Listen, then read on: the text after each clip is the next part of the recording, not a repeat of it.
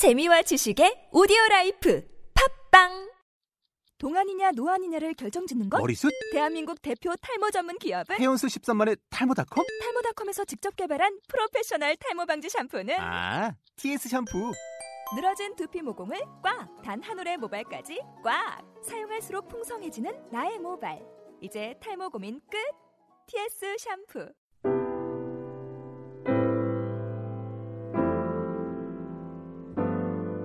오늘의 본문은 요한복음 14장 15절로부터 24절까지입니다. 말씀은 정인수 담임 목사님께서 전해 주시겠습니다.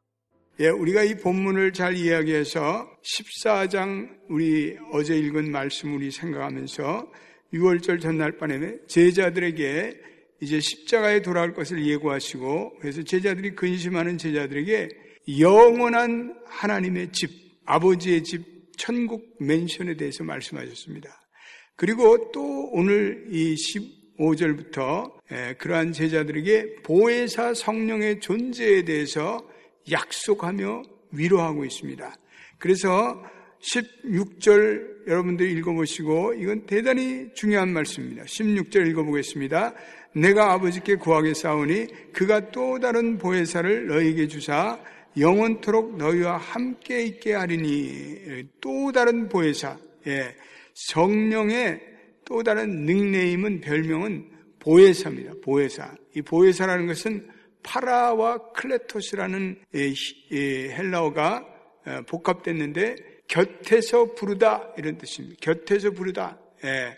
그래서 한 인격자가 또 다른 인격자가 바로 우리 곁에 있어서 우리를 위로하고 우리를 변화한다 이런 말이죠. 그러니까 보혜사라는 것은 첫 번째는 위로자라는 말이고 두 번째는 우리를 변화하고 중보한다는 뜻이고 세 번째는 말씀을 해석하고 깨닫게 하신다는 거예요. 예. 그래서 특별히 그 곁에서 위로한다. 이스라엘의 가정교육 방식을 보면 보혜사 성격을 더 잘 이해할 수가 있습니다. 탈무드에 보면 이스라엘에서는 자녀가 잘못했을 경우에 반드시 아버지가 매를 두고 때립니다. 예. 그런데 아버지가 매를 들고 때린 다음에는 그 다음에는 어머니가 들어와 위로를 합니다. 예. 그래서 네가 지금 잘못했으니 잘못해서 맞았지만 때리는 아버지의 마음은 너보다 더 아파. 어, 너를 사랑하기 때문에 때린 거야. 예. 지금은 네가 이해 못해도 나중에는 네가 이해할 것이다. 이런 여러 말로 위로하는 것이 어머니의 역할입니다. 그러니까 보혜사 성령의 역할은 이런 위로의 역할입니다. 우리가 하나님께로 징계를 받고 어려움을 당할 때 하나님께서 너를 사랑하시는 것, 에, 너는 지금 실패하는 것 같고 어려운 것 같으나 이 실패는 하나님이 너를 사랑하기 때문에 너에게 주는 연단이야. 이렇게 위로하시는 것이 성령의 역할이라는 거죠. 예. 그래서 또 다른 보혜사의 성령의 역할은 우리를 위로하고 변호해 주므로 예수님의 사역이 계속적으로 이루어지는 연속성을 얘기합니다. 지상에서 공생에서 예수님이 하던 모든 사역이 이 성령의 사역으로 말미암아 계속 연속된다는 그런 말씀입니다. 예. 또 오늘 본문을 여러분들이 자세히 보면은 또 다른 약속으로 우리를 위로해 주시는데 이 18절 말씀 읽어보겠습니다. 시작. 내가 너희를 고아와 같이 버려두지 않고 너희에게로 오리라. 예. 오리라 이렇게 말씀해요. 다시 온다. 예, 19절도 한번 읽어보겠습니다. 조금 있으면 세상이 다시 나를 보지 못할 것이로되 너희는 나를 보리니 이는 내가 살아있고 너희도 살아있겠습니다. 나를 보리라. 예, 내가 살아있다. 이런 말씀입니다. 20절에도 알리라. 이렇게 되어 있습니다. 예, 그러니까 이 기독교는 미래에 대한 약속이 있습니다. 기독교와 불교의 차이점은 불교는 인생이라는 것이 무상하다. 예, 진리를 위로받을 진정한 위로를 받을 길이 없, 다 이렇게 얘기하지만 기독교는 성령을 보내주신다. 내가 다시 온다. 이렇게 위로의 신앙입니다. 예, 그래서 18절 말씀에 내가 너희에게로 다시 오리라. 이거는 성령의 임재 가운데 내가 이제는 다시 너희들에게 오겠다. 예, 그때 제자들은 이 말이 무슨 말인지 알지도 못하죠. 또 믿지도 아니했고. 예, 근데 성령, 성경에서 주는 약속이 있지만 그 약속을 믿는 자만이 성령이 주는 위로를 받을 수가 있습니다. 예. 오늘 이 18절에 고와 같이 너희를 버려두지 않고 예. 성령을 말씀하실 때 고아와 같이 너희를 버려두지 않고 예 고아는 부모님이 없는 아이를 얘기합니다. 예 헬라의 원문에는 아버지가 없는 아이를 가리킬 때 이 고아라는 단어를 쓰고 있습니다. 예. 동양에서는 우리 어머니는 있어도 아버지가 없으면 고아와 같이 이렇게 역임을 받아요. 그래서 우리가 예수를 믿는 것은 우리가 하늘 아버지를 찾는 거예요. 예. 그래서 아버지와 나와의 관계를 바로 하고 그리고 아버지와의 나와의 관계를 복원시키는 거예요. 여러분이 우리 인생에 있어서 가장 중요한 관계는 하나님과 나와의 관계인데 신앙이라는 것은 하나님과 나와의 관계가 정상화됨으로 내가 의롭게 되는 거예요. 예. 그래서 하나님의 관계가 끊어질 때 우리는 우리의 인생이 고아와 같은 인생이 됩니다. 예. 그래서 어, 이모당이라는 유명한 중국의 원래 사상가가 있는데 이 사람은 40년을 방황하다가 다시 예수님을 믿게 되었어요. 예. 중간에 예수, 처음에는 예수를 믿었다가 중간에 타락하고 무신론적인 생활을 했는데 결국은 40년 만에 하나님께 돌아오며 자기의 지난 생활을 고아와 같은 삶을 살았다. 이렇게 수려한 그러한 말이 있습니다. 예. 그러니까 고아의식이라는 것은 늘 불안하죠. 예. 예. 해가 져서 돌아갈 시간이 예, 되었는데 갈 곳이 없어요. 예. 아빠와 엄마가 있는 아이들은 집으로 돌아가지만 고아들은 들녘을 바라보면서 서성대고 불안해합니다. 예. 그래서 오늘 고와 같이 너희를 버려두지 않는다는 것은 우리의 고독이나 불안 이런 것들을 다 주님께서 이제는 던져버리고 우리는 아버지와 함께 한다는 의식, 하나님의 사랑한다, 사랑 안에서 산다는 의식이에요. 예. 그래서 우리가 성령을 받고 하나님의 은혜를 받으면 하나님의 사랑 안에서 산다는 의식이 생겨요. 예. 뭐 육신의 아버지가 없었던 사람도 치유가 돼요. 예, 아버지가 없어서 인생에 늘 상처를 받고 살던 사람도 하늘 아버지가 생겼는데 무슨 걱정이야.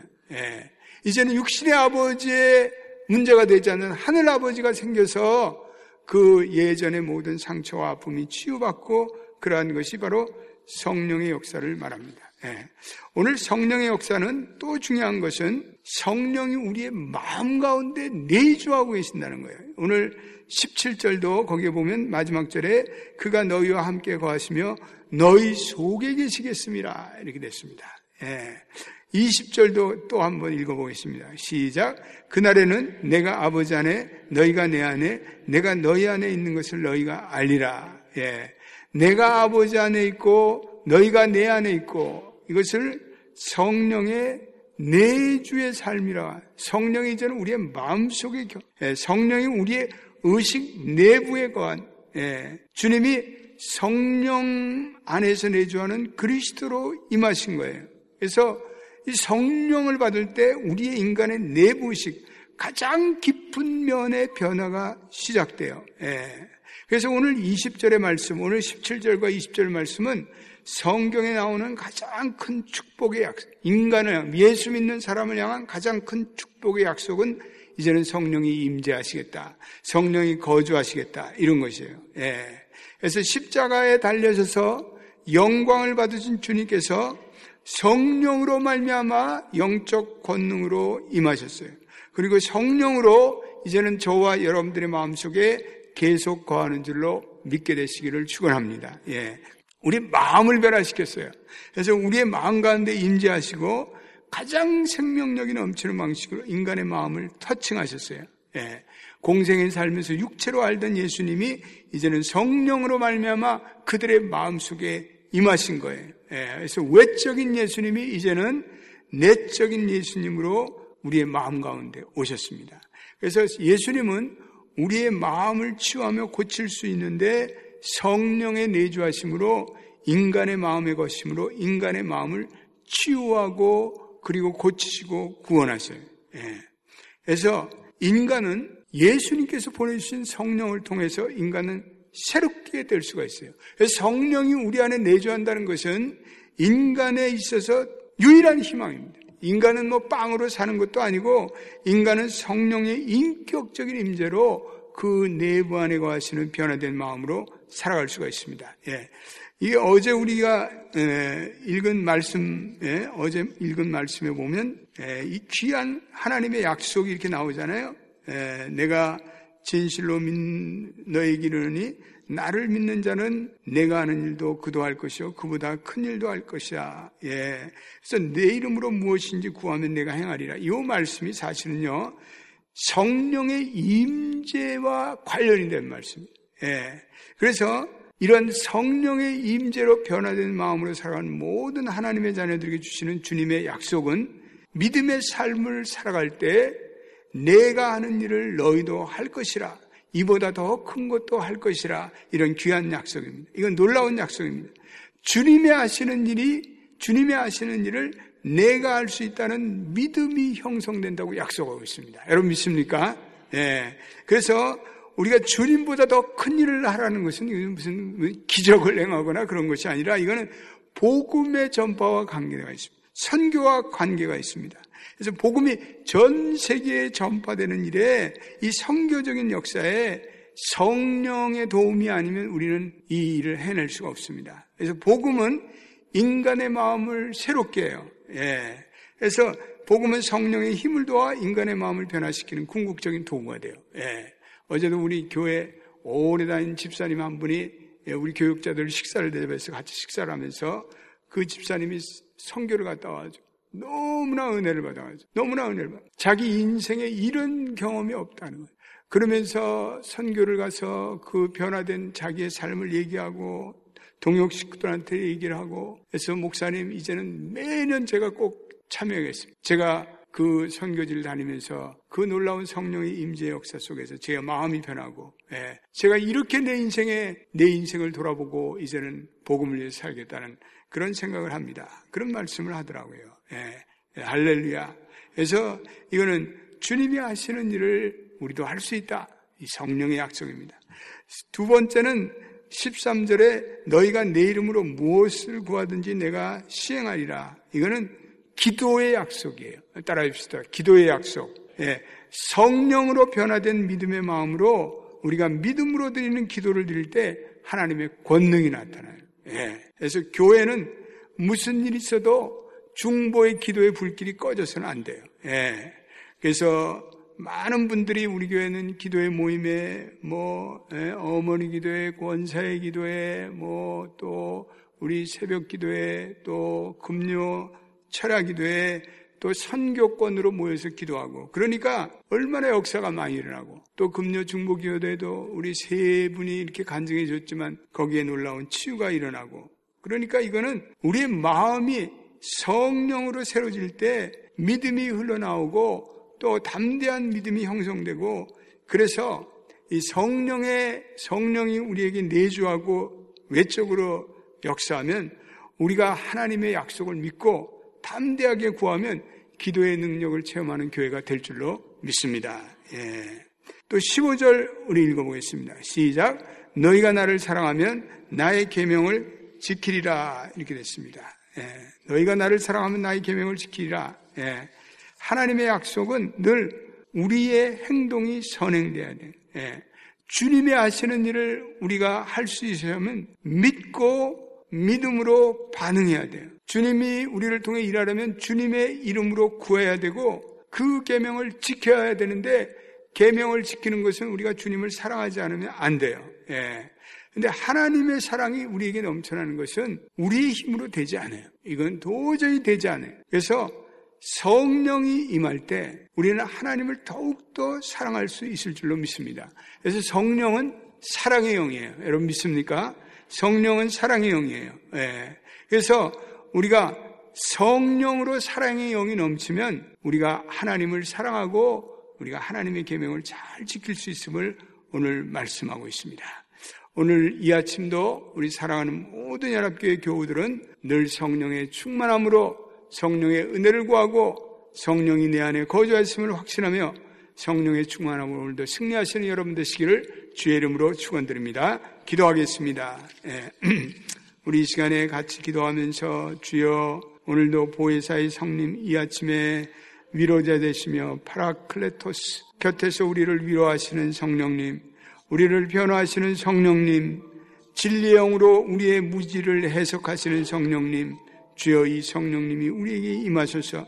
주여 이 성령님이 이제는 우리 안에 거하시고 우리 안에 내주하십니다. 주여 이 성령님이 우리 안에 내주하여 우리가 하나님을 사랑하고 하나님의 계명을 지킬 수 있게 되기를 원합니다. 주여 이 성령님이 우리 안에 거할 때 우리는 주님께서 하시는 그 큰 일을 우리도 복음 사역에 선교 사역에 감당할 수 있습니다. 주님 우리가 주님의 이름으로 무엇이든지 구할 때 이제 이 구하는 것을 내가 행하게 됩니다. 주여 그러므로 영광을 받게 됩니다.